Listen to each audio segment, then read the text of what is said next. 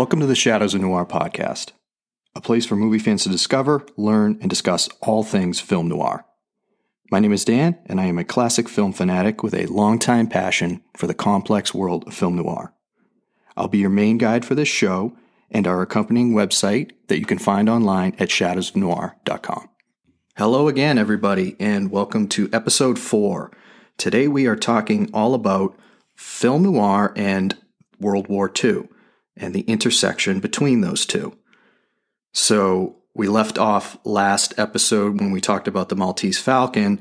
And earlier episodes, when we were talking about the birth of film noir, we've really gone into the 1940 1941 stretch and done some film analysis on one of the most important films in terms of kickstarting the classic era of film noir.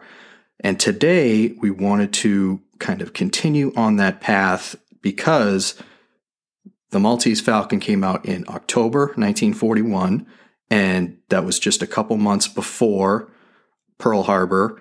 And it just so happens that we are in mid December right now, and we did have visions of releasing this particular episode right alongside Pearl Harbor Remembrance Day, which is December 7th here in the US.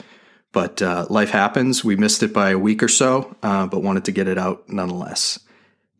And we have certainly touched on the massive impact that World War II had on film noir and on the film industry very briefly in previous episodes, but that's really going to be the focus of attention today.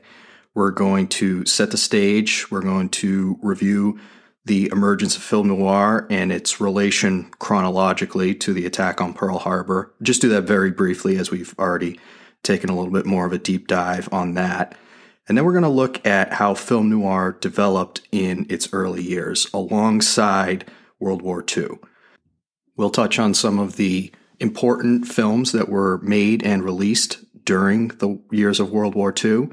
We'll talk about big milestones in the war and the relation to those films. We'll talk about how the film industry in general changed, particularly in the US, where so much of everybody's lives was being directed towards the war effort, and the film industry and movies in general were no exception to that rule. We'll talk about the changing public sentiment in America that may or may not have helped influence film noir's early year progression. And we will finish up by talking about the state of the classic era as World War II concludes and give a sneak peek into some of the geopolitical or world events that would come after World War II that also had an enormous influence on the classic era of film noir. And I would just say before getting into the discussion, just want to acknowledge that this whole discussion and review of World War II events and their overlap with the emergence of film noir, everything is really for this episode from a US perspective. And that's largely because at this point, film noir is still very much an American thing. Now, it absolutely had influences from many different places, but it did come together in Hollywood in the United States, and especially because of World War II, when film distribution internationally was disrupted, it was definitely uh, centered again, even more so in the US. But at this point, it hadn't gone to Britain yet. It hadn't gone to Japan yet. Eventually, film noir would reach all the way across the globe to every country's cinema to some extent, I think you could argue. But at this point, it was definitely still uh, based in the United States, and most of the early development that we're going to talk about is relative to the United States public who is seeing World War II events and seeing film noir emerge and develop in these first few years at the same time, where no other country really had that opportunity from 1942 to 1945. And with that, we will get right into it. So, in episode two, we talked a lot about 1940 and 1941 and the cinematic innovations, particularly the filmmakers and the films that came out in those two years that helped to contribute to and kickstart what we now call the classic era of film noir. We talked about films like The Grapes of Wrath, Stranger on the Third Floor, Long Voyage Home, Citizen Kane, Maltese Falcon, I Wake Up Screaming, other films that we didn't even have a chance to talk about, like High Sierra, that were also contributors. But important to remember, and especially in relation to this discussion, is that while all those films were being created and released in the United States in 1940, 1941, World War II had been going on in Europe. The United States was not yet involved, but on September 1st, 1939, Germany invaded Poland and Britain and France declared war on Germany very soon after.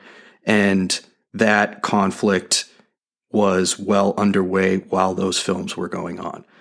And the release of the Maltese Falcon in October of 1941 is less than two months before the United States would enter into the war itself. So, December 7th, 1941, the attack on Pearl Harbor, which prompted the US's official entrance into World War II.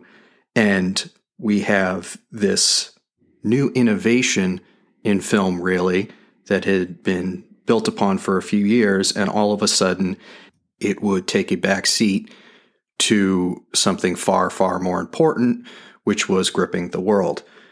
And just to take a quick sidestep, it's certainly important to mention that while we're beginning this discussion 1940, 1941, and into 1942, the lead up to World War II, particularly the rise of the Nazi Party in Germany, had earlier influences on film noir because that was largely the reason for so many German directors and filmmakers emigrating to the United States and to Hollywood in particular, and bringing along those expressionistic techniques that would end up laying dormant a little bit for the 1930s for the most part, but obviously would become a huge tenant and characteristic of the noir style that emerges in the early 40s.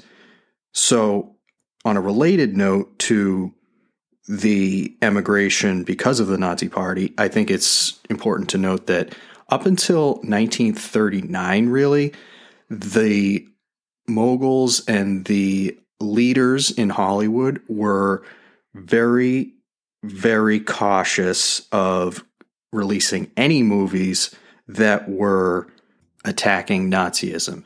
And part of that was may have been fear. Part of that was certainly the fact that part of their business was international film distribution and they had big markets in Germany and did not want to lose that business.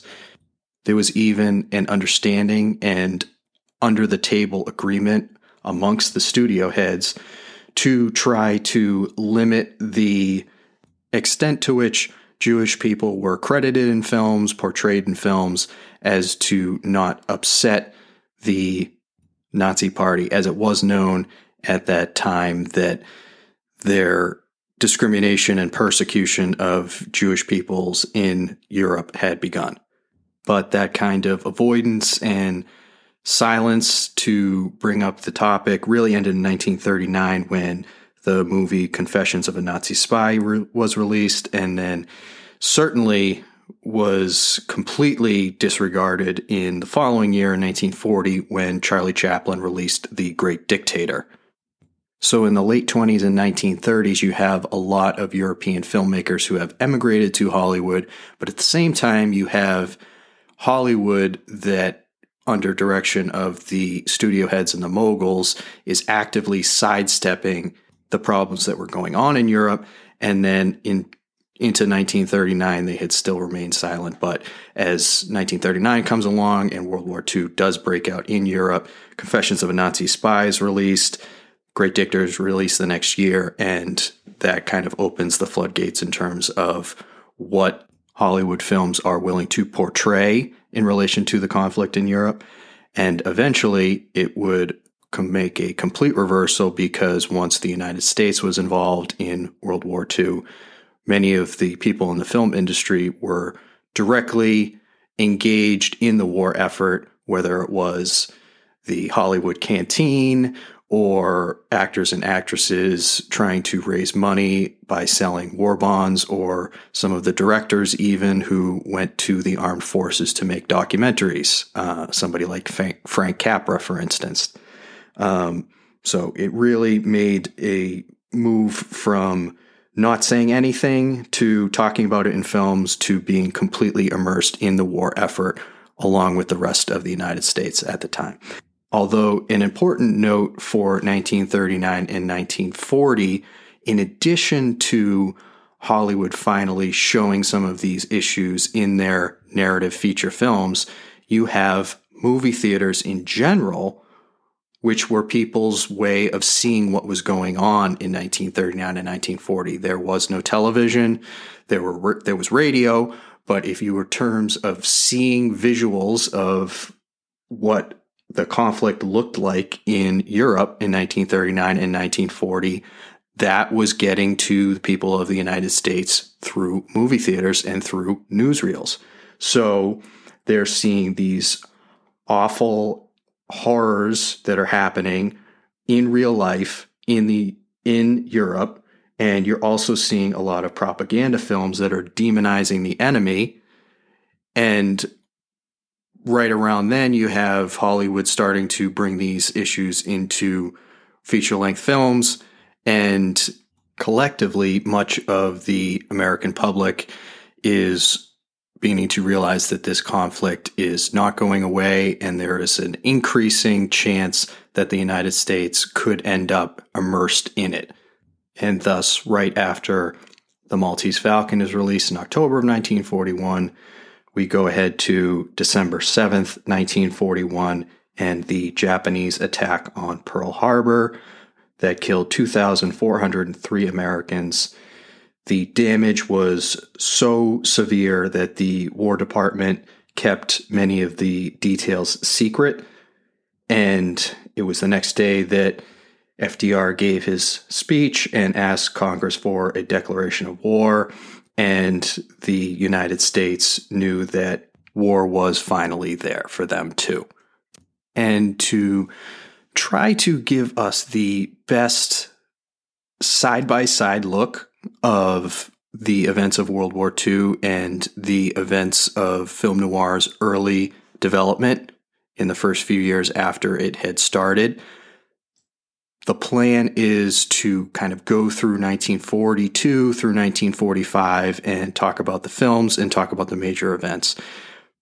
Big um, preface here that I am certainly not a World War II historian, although it is one of the topics that I do enjoy uh, learning about very much. I was lucky enough to take a course on it in school and also lucky enough to watch Ken Burns' documentary, The War, all about World War II. And that is where so much of the event information that I'm going to tell is coming from, um, is taking notes from, from that marvelous documentary that Ken Burns put out.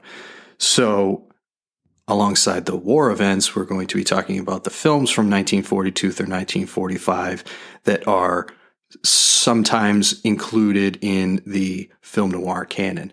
Now, I have not seen every single one of these films, but from many reference sources, particularly the works of Eddie Muller, Alain Silver, James Ursini, Foster Hirsch, being able to kind of collectively bring together many of the films that are referred to in that time period as early film noir. So we kind of put those side by side, work through those few years, and then we'll end up wrapping up with the end of World War II. And to begin, we could probably just start by saying that the early 1942 news for the United States and the Allies was almost all bad. So the Germans had reached Leningrad and the outskirts of Moscow by early 1942. Japan had taken Singapore, Malaya, Borneo, Burma, Hong Kong, Makin, Tarawa, and Wake Island in the Pacific Theater. In January of 1942 alone, there were 25 U.S. tankers sunk by German U boats in the Atlantic. And if we look at the first six months of 1942, there were a total of 230 Allied ships that had been sunk. And that had resulted in ship supplies washing up on U.S. beaches and beaches turning black with oil. So, bad news. And then showing up right on the shores of the United States was this reminder of how things were going very poorly in the beginning half of 1942. And in addition, we have Life magazine that starts to publish pictures of what is going on in Poland, in particular, the terrible treatment of the Jewish population in the Polish ghettos. And those really appalling pictures were printed. They were right there in Life magazine, and the United States public was able to see that firsthand and really get a glimpse into some of the horrors that were starting to commence in Europe. Then on April 9th in the Philippines, the U.S. Army surrenders at Bataan, and 78,000 American Filipino troops are sent north for camp internment in what was later dubbed the Bataan Death March. And less than a month after that, the last stronghold of the United States in the Philippines fell to the Japanese, and that happened on May 6th.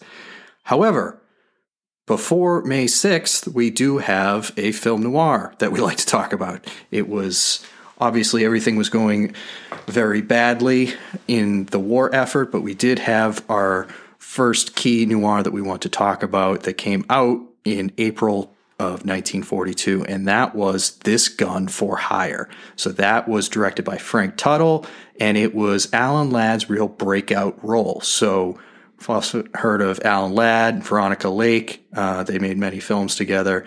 This was the first of the films that they worked together on. It, um, if you're really, really interested in going see it, uh, and you're a noir diehard, um, certainly it you can find it and you can um, get a glimpse of what this film was like. There's some stylistic elements to it. Um, there's possible homage scene to um, Fritz Lang's 1931 classic M in there as well. Uh, but it would not be the first film from 1942 I would recommend for people just getting started with noir. But it is important though, because like The Maltese Falcon, like I Wake Up Screaming of late 1941, there were a few other films in there in that that um, that uh, short span of late 1941, early 1942. There was Among the Living, there was The Shanghai Gesture, there was Fly By Night. But the key was that these dark overtones were in these films, and alongside the terrible, horrible real life events that were going on, it was certainly noticeable because, for the most part, films during the war years, I haven't spoken about this yet, but this is very important, is that films during 1942 through 1945 were largely an escape for US citizens. So there was incredible anxiety over what was going on, obviously. There were worries about loved ones there was the uncertainty of which way this massive conflict would end up going. And people were going to work, contributing to the war effort. And really, their their big getaway was getting to the movie theater and seeing these kind of escape films where they could, for an hour and a half, two hours, put all that, you know, really heavy um, worry aside and just get immersed into a film. So, for the most part, they were not films filled with pessimism or cynicism or seedy characters or dangerous places. They were things more like Preston Sturges comedies, for instance, or musicals, or something that could uplift the audience. But we have certainly mentioned in the past that film noir in general was the exact opposite of this. Film noir was not really concerned with uplifting the audience. And that's why these few films in late 1941, early 1942, along with the awful real life events that were going on, these films are very acutely but infrequently keeping that dark undertone going in narrative length feature films. So, April 24th, 1942 is the premiere for This Gun for Hire with Alan Ladd and Veronica Lake. It would be another five months before September 8th, 1942, when The Glass Key would be released. And that is another Alan Ladd, Veronica Lake film, this time directed by Stuart Heisler. And it actually came from another Dashiell Hammett story. So if we rewind, Dashiell Hammett was the author of The Maltese Falcon when it came out in serial form and novel form before it was made into a film. He also wrote The Glass Key, which was another one of his great hard boiled crime stories. And the film version of The Glass Key that comes out in early September 1942 is really, really an excellent film. It's a solid noir. It has great backstory in terms of its hard boiled crime literature roots. It has good character development. There's a lot of noir stylistics to it. Both Alan Ladd and Veronica Lake are excellent in it. One thing to note is that it does have a bit of an atypical noir ending, but uh, in order not to give any spoilers away on this, we will not go any further than that. But definitely one to go watch if you are interested in early 1940s noir. And one more film to talk about to round out 1942 is The Oxbow Incident. Now, that was directed by William A. Wellman and it is included in the Film Noir Encyclopedia that is edited slash curated by Silver, Ward, Ursini, Porfirio. An outstanding reference book to have on your shelves if you are very much into noir and want to start going through some of the lesser known films, especially. Uh, but the Oxbow incident is, I think, very important to note because it was one of the earliest examples, I believe, of a hybrid where the noir style was really transposed onto an established genre. So it's a Western, but it is very much in the noir vein. It's very much bringing a social message to light in the story, and it's a very harsh story that is full of cynicism and moral ambiguity and guilt. And it is definitely one to watch to see how early the noir style and message background starts to creep into other kinds of films. And again, that came out in December 1942. And just to catch up in terms of World War II, by the end of 1942, there were U.S. troops in northern Africa. The Soviet troops had stopped German advances at Stalingrad. So there were some bits of turning for the Allied forces. The battle for Guadalcanal, which had happened in August, or at least started in August, which was the first American offensive of the war. It ended up going into February of 1943, but you can see a little bit of a turn in the way of an offensive and stopping some of the Axis forces. So the general American public who is monitoring war progress through newsreels in the movie theaters and through newspapers gets to see a little bit of a turn in favor of the Allied forces towards the end of 1942, or at least stopping the bleeding, so to speak, of the bad news that had been coming for most of the year prior to. So 1943 comes around. And if it hadn't been really solidified to this point, it certainly is at the beginning of 1943, where the national purpose of the United States is all about winning the war. Everybody is behind the war effort. And the Soviet army is pushing back on the Eastern Front of Germany. They still control most of Western Europe, but there is a little bit of a pushback there and newsreels in January are even showing the FDR and Churchill meeting in Casablanca. And the British and US forces were making more progress in northern Africa, approaching the Axis stronghold in Europe from the south. So in January 1943, that's where we're at with the war. And we have two noir films that come out. The first is Journey into Fear, and the second, which we're going to take a second and discuss very briefly, deserves far more discussion than giving it at the moment, but that is Shadow of a Doubt, directed by Alfred Hitchcock. Now, Alfred Hitchcock is a little interesting to discuss in relation to film noir. I think noir expert Foster Hirsch puts it very well in his book, The Dark Side of the Screen, which is an outstanding noir book for anybody that is interested. But he talks about Hitchcock kind of not fitting into any of the broader buckets of either German emigre directors who were making noirs or American directors that were making noirs. But at the same time, so much of Hitchcock's method of filmmaking really crosses over into noir territory. But at the same time, it almost kind of stands alone in its own silo right alongside film noir. So definitely an interesting discussion I hope we can have in the future. But as far as this go- goes, many of Hitchcock's films are absolutely listed in classic film noir, and Shadow of a Doubt is definitely in that list. And again, this is a very, very, very, very brief description and not giving away any spoilers, but Shadow of a Doubt is a deeply psychological film and it is an early glimpse into how noir will interplay with the theme of human psychotherapy and psychology later on, especially.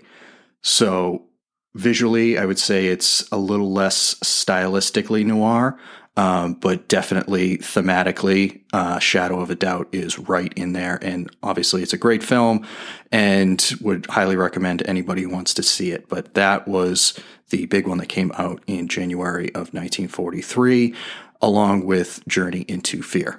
Then we have a little bit of a gap where, for the majority of 1943, there wasn't a lot of noir that was coming out. There were three films that came out first in August and then a couple more in December. The Fallen Sparrow, Calling Dr. Death, and Whispering Footsteps. I have not been able to track any of those down, so I can't comment on them. Would love to watch them eventually, uh, but just haven't got to it yet. Um, but yeah, it was not a lot, just kind of like 1942, not a lot of noirs that were coming out in these war years when you compare it to the years after the war 46, 47, 48, 49, where dozens were being released every year.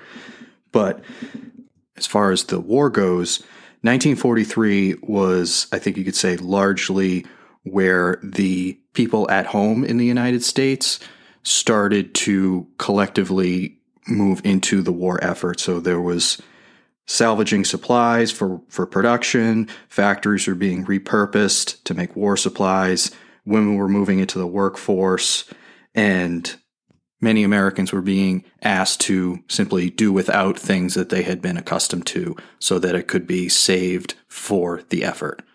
By the summer of 1943, the last Axis forces had surrendered in northern Africa, and Sicily was taken by the Allied forces. And in early September, Italian leader Benito Mussolini was actually deposed in Rome, and new leaders were elected, and they surrendered and effectively switched sides from the Axis to the Allied side and declared war on Germany.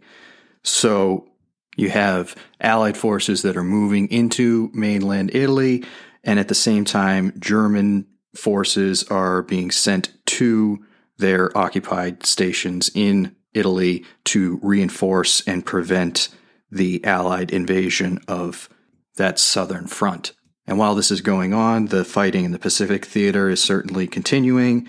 And on September 20th, 1943, we have an important uh, event where it was the first time that Life magazine or any publication or newsreel for that matter, they ended up publishing a photo of three deceased American soldiers on the beach of New Guinea. And it was just another reminder to Americans who were everybody in every town of the country who was feeling the effects of the war that these things were happening to American soldiers and the violence and horror of war is definitely real. And it wouldn't be much longer before the battle for Tarawa in the Gilbert Islands commenced in the Pacific Theater, which was an especially brutal battle for U.S. forces. And actually, the newsreels originally depicted everything going as planned at Tarawa, but that decision was later reversed and they ended up producing a film about the battle and they called it With the Marines at Tarawa. And that was ordered by Franklin Delano Roosevelt to be shown at American movie theaters so that the American public could see what the U.S. forces were really fighting. So, in pretty short time, it goes from the first publicized picture of dead American soldiers to an actual documentary showing actual brutal war footage. And as you could expect, the larger American public was just simply devastated watching this film, seeing what was actually happening and unfolding for the U.S. forces and the people of the Pacific Theater. And thus, by the end of 1943, we have progress in Europe, progress in the Pacific Theater, but most notably, we have the American public that is getting to see more and more of the reality of what is going on. And with that, we also have a few specific noir movies that are released that keep that somber tone going that matches the the mood that everybody was feeling based off of what was happening in the real world. And that gets us into 1944, which was an absolute breakout for film noir and certainly had plenty of pivotal events in the war as well. In early 1944, we have The Lodger that came out. We also have Phantom Lady, Voice in the Wind. And in April of 1944, we have Double Indemnity. And not to Fast forward past Phantom Lady, that is absolutely an excellent noir. Would highly recommend anybody see that if you're interested. Uh, but Double Indemnity, that came out in April of 44, was really the big one. I think it was Paul Schrader in his essay on film noir that said that the real heart of film noir while the classic era stretched from the early 40s to the late 50s, I believe he said it exactly at Maltese Falcon 2 Touch of Evil in 1958, but he said that the real sweet spot started with Double Indemnity in 1944 and actually concluded with another Billy Wilder film. Billy Wilder was the director of Double Indemnity, but he also directed Sunset Boulevard, which was released in 1950, and according to Paul Schrader's article slash essay on film noir, which is really one of the most important and cited works on film noir history. That is really the heart or the sweet spot of film noir. 1944, starting with Double Indemnity, to 1950 and ending with Sunset Boulevard. And Double Indemnity is, I don't think anyone would argue is one of the most essential of all film noirs. It is probably the first film that, if you were to ask and wonder about what is film noir or need an example of what a film noir is, I would point you to Double Indemnity. I would say that is the first one to go watch, and that will give you the best sense of what you're going to find in film noir. Obviously, all these things we're talking about on the podcast, any any written stuff is just simply words until you actually see it um, get that feeling of what noir really is. Um, you you can't really fully grasp it, but that is the one that I would point to to say if you want the quickest understanding of what the, gets at the heart of film noir. Personally, I would recommend going to Double Indemnity. And it was also one of the big films that prompted French critics to first talk about the American film noirs when they were seeing 1944 films like Double Indemnity, Laura, The Woman in the Window, Murder My Sweet. Those were the ones that uh, really prompted the examination of it in 1946. But also after Double Indemnity is released in April, you have The Ministry of Fear that is released, directed by Fritz Lang. You have The Mask of Dimitrios, which is released in June. Then Laura is coming out in October. Woman in the Window also comes out in October. And Murder My Sweet, directed by Edward Dmytryk, comes out just before the holidays in mid December of 1944 would highly recommend all of those. There are some a little bit lesser known ones Christmas Holiday, When Strangers Marry, Guest in the House, Dangerous Passage, The Suspect. Um, but certainly uh, a very robust year for 1944 when you compare it to 1942 and 43, when you maybe only have five, six, seven uh, noirs coming out. You have quite a few heavy hitters and over a dozen that are released in 1944. And alongside all those real big impact film noirs that were a little bit more than 42 and 43, where there were a couple that were kind of maintaining what was going on. You have, you know, a real influx of big, high budget noirs that were making a public splash and bringing that mood and sensibility more into mainstream cinema to go along with everything that was happening with the war. And speaking of the war, 1944 was certainly a year of important milestones for World War II as well. In the beginning of 1944, we have Allied forces slowly making their way northward through Italy.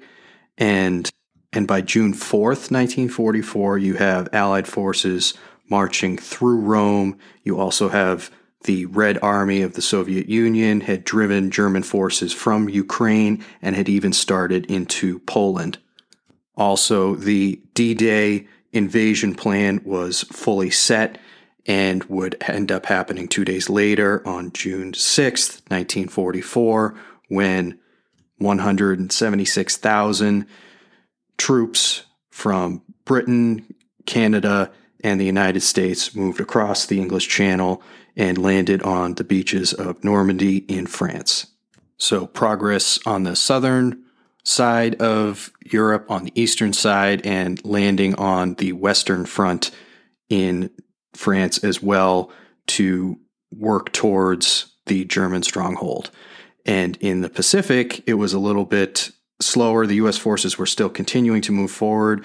They were at the Mariana Islands of Guam, Tinian, and Saipan by this time.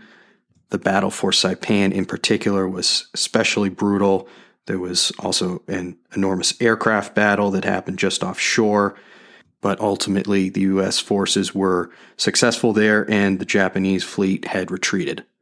And so by July of 1944, you have hundreds of thousands of troops ashore in France, and you have the Red Army who had taken Minsk and was causing big losses for Axis forces on the Eastern Front, so a lot of progress being made in very short time. Northwest France was soon secured by early August, and then by late August, Paris was liberated after four full years of German occupation.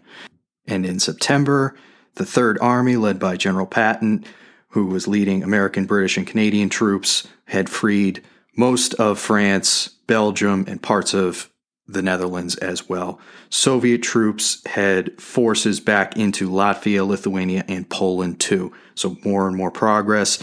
Allied troops even crossed over into Germany as early as September 11th, 1944, although it would be several more months of failed attempts to make significant progress into Germany before the famous Battle of the Bulge, when German forces busted through the Allied front in December of 44 in their last ditch counter attack to essentially make or break the war in Europe.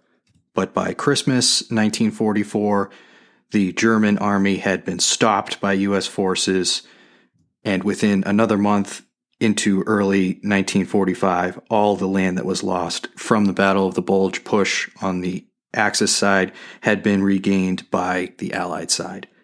So, moving through that incredibly quickly, obviously not doing it anywhere near the justice it needs, but in order to not have this episode last for 10 hours or something along those lines, just trying to give a quick review of what happened in the war in 1944 alongside those really important noir films, namely high budget, impactful noir films that came out in 1944 as well. And as we move into 1945, the year that the war would ultimately end on both fronts in Europe and the Pacific Theater, we have in follow up to the big 1944 year, we have several more noirs that come out. I think you could safely say, for the most part, they're a little bit less known. Um, we have Hangover Square, Strange Illusion, Escape in the Fog, Two O'Clock Courage, Conflict, Lady Confesses, Bewitched. Um, I wish I could say I've seen them all, have not, haven't been able to track some of them down, but certainly continuing on in the tradition of 1944 and years prior, albeit films that, if we look back now, are a little bit less high profile.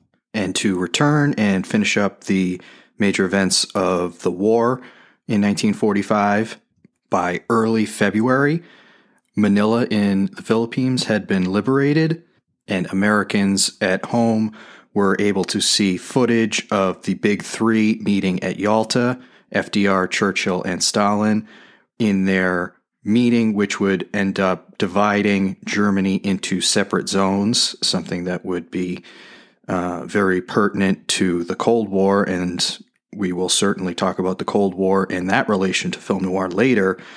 But also in the newsreels, they saw footage of American planes starting to bomb Tokyo. And later in February came the famous battle for Iwo Jima, which resulted in enormous number of casualties on both sides, followed by the even larger battle for the island of Okinawa, which was even deadlier, unfortunately. And on the European side, both the Soviet troops from the Eastern Front and the American, Canadian, and British troops from the Western Front were closing in on Berlin. And then another blow to the US public as they saw Franklin Roosevelt die on April 12th, 1945. Obviously, an extremely popular president to have been elected four times. So, another real gut punch of reality for people at home. But it would end up only being a couple more weeks before American and Soviet forces would meet along the Elbe River, begin assaulting Berlin, and the Soviets would overtake the Reichstag and Hitler would commit suicide followed a couple weeks later by the official surrender of Germany and VE Day on May 8th, 1945. The war in Europe was over. But of course, the war against Japan was still going on, and it would be a couple more months, but under direction of the new commander in chief, Harry Truman, the atomic bombs were dropped on the mainland country of Japan, cities of Hiroshima and Nagasaki. Um, and I'm sure everybody is probably familiar with that if you have seen the new Christopher Nolan movie Oppenheimer. Um, kind of a coincidence to be doing this episode about World War II so close to the release of such a massively successful epic that was released in 2023. But that does get us to the end of our World War II timeline. And I know we had to really give that a 10,000 foot view and not get into anything too deeply in order to keep this to a reasonable time length. And we certainly didn't get to talk about all of the films in depth. We really only mentioned them. But the point of the episode was really to highlight that the early years of the classic era of film noir overlapped so heavily with the major events of World War II, and that the horrors and atrocities of that war, which U.S. citizens were seeing via newsreels in movie theaters, was going on alongside so many of these dark fictional noir movies that were in many ways mirroring a very pessimistic outlook on life that many people were getting from real life events. And while it's extremely hard to say definitively that the emotional effects of the terrible war on the general US movie going public are what caused filmmakers to collectively continue this shift toward darker noir movies, it is clear that the correlation and the, the time overlap was there. And that is so much of the reason why film noir and World War II are often talked about together, and World War II is mentioned as an influence of film noir. And I think it really gets at there's a, a really interesting book about German expressionism. It's actually called From Caligari to Hitler, and it's by Siegfried Kracauer. And that book is all about the darker German expressionism films that were coming out after World War I concluded in Germany, when the public sentiment of the German people was so devastated following World War I. You have films that are, and this is the argument, you have films that are mirroring the overall mentality of the nation's people.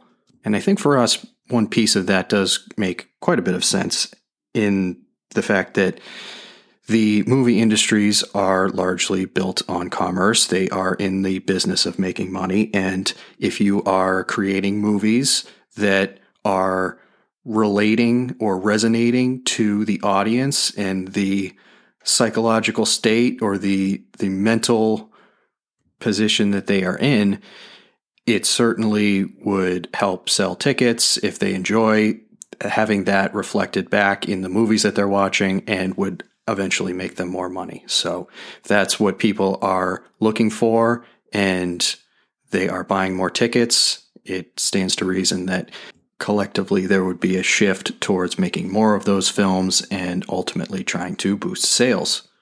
And before we wrap up the episode, just want to touch on two quick things. Um, one is the fact that not only was this timely correlation going on between the events of World War II and the early development of film noir, but World War II also left a lasting stamp on film noir in later years via the World War II veteran character. Now, there are many famous noir pictures that have a World War II veteran. Many of the times they have PTSD or other psychological effects from their time at war. And those characters often become that direct link between the darkness of World War II and what we are seeing in noir pictures. And lastly, as promised, a little quick sneak peek because World War II was not the only major world or geopolitical event that affected film noir. The other two ones that we definitely want to talk about in the future are the Cold War, which you know started up very soon after the end of World War II, how that affected the film noir cycle, and also the anti communist hysteria, the HUAC proceedings, the McCarthyism era, how that also changed the trajectory and the development of film noir in later years. And I think that'll about do it. Um, hope you enjoyed the discussion. Hope it was a, a good general primer in terms of the intersection between World War II and film noir. Uh, we went through the World War II years, gave a brief history of the major events, but also how the events of the war were getting back to the American public via newsreels and movie theaters for the most part, and the correlation between that and the continued darkening and building upon of the classic era of film noir that had started in 1940, 1941. If you are enjoying the podcast and looking to help us out, you can hop on over to shadowsofnoir.com. And we have a Patreon page as well that's listed in the show notes. Uh, referrals are still a great way to get the word going. Uh, at this point, we're only a few episodes in, so that certainly helps, along with ratings and reviews on Apple Podcasts and Spotify. We are in the process of setting up a Letterboxd page, so stay tuned for that in the future. And I hope you will join us for our next episode, uh, considering the time of year. And it's going to be coming out right around the holidays in 2023. We are going to be talking about It's a Wonderful Life and the 15 or so minute noir segment of It's a Wonderful Life and what that does for the film and why it is such a great representation of the power of film noir. So, thanks once again for listening. Hope you enjoyed it. Hope you come back next time. And until then, take care.